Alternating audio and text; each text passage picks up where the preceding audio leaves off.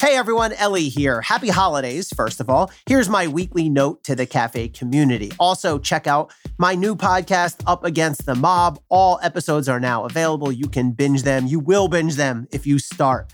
You can find it on Apple or Spotify or wherever you get your podcasts. And as always, please send us your thoughts, comments, or questions to letters at cafe.com.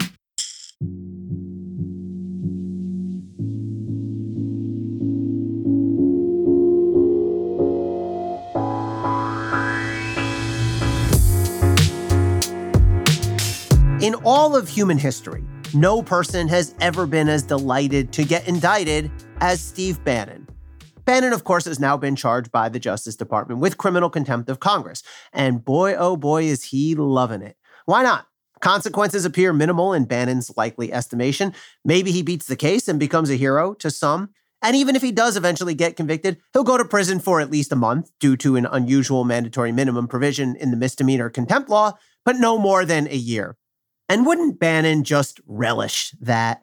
Go in for a few months, play up the martyr act, write a prison memoir, emerge triumphant, make the fringe conspiracy theory media rounds, resume demagoguery, accelerate fundraising. Roger Stone must have been watching Bannon parade through the media fracas outside the courthouse with wistful envy. Once upon a time, Stone was the focus of the cameras, the center of the melee, the sniveling, peacocking, ill attired Nixon knockoff. No doubt he'll try to join Bannon in contempt of Congress when the opportunity presents itself.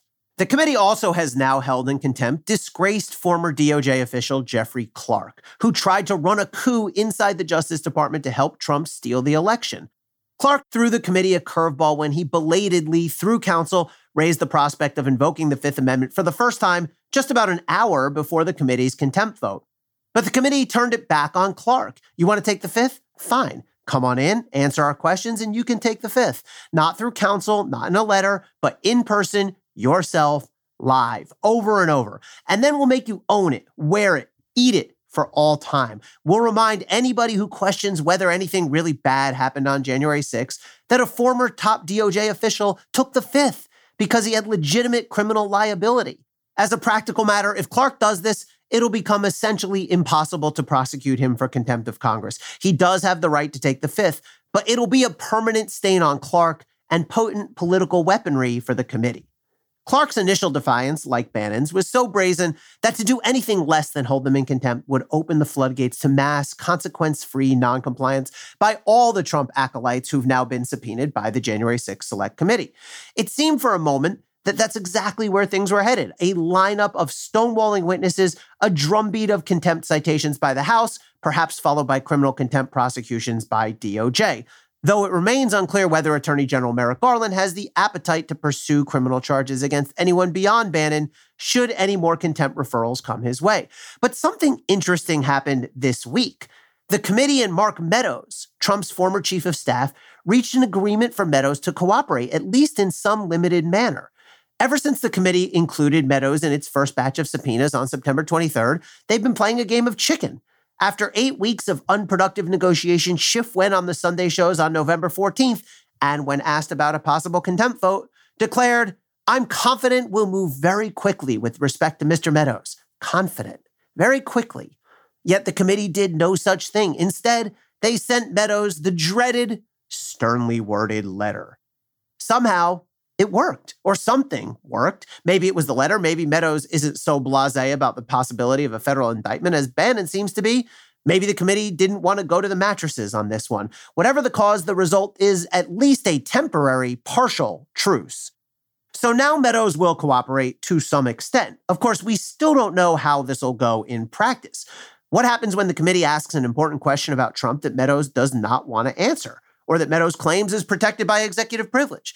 Maybe the committee just glides past it and makes do with the information, or maybe they end up in a standoff that scuttles the deal or lands in court. But the bottom line is that for the committee, some cooperation from Meadows is preferable to none at all. It's now becoming clear that the universe of Trump loyal January 6 witnesses will break down into two categories. You've got, on one hand, the true believers, the conspiracy theorists, the MAGA for lifers. Bannon and Clark for sure, likely to be joined at some point by Stone, Michael Flynn, Stephen Miller, Alex Jones, John Eastman. And then you've got the still generally Trump loyal folks who are a bit more prison averse, who would like to avoid criminal charges while also preserving their reputations as at least semi reasonable participants in our governmental system.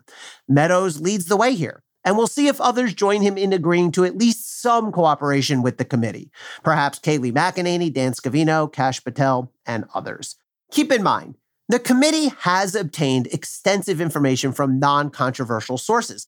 They've interviewed over 150 witnesses total, including former DOJ and White House officials. And the committee has fought hard in court quickly to obtain key internal White House documents over Trump's executive privilege objections. The parties argued that case in the Court of Appeals this week. I listened to it, and while I try to avoid outright predictions, I'll make one here. The committee will win this one in the Court of Appeals. The big question then will be whether the Supreme Court takes it up next. We're now 11 months removed from the January 6th attack. Time is of the essence and will run out if the Democrats lose control of the House next year, which seems likely given historical precedent.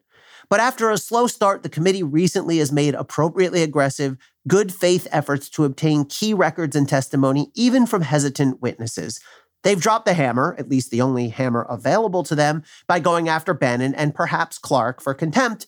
And they've reached a seemingly reasonable accommodation with Meadows, perhaps with others to follow. Time is short and the terrain remains uneven. But by and large, the committee is making palpable progress towards the truth. Happy holidays, stay safe, and stay informed, everybody.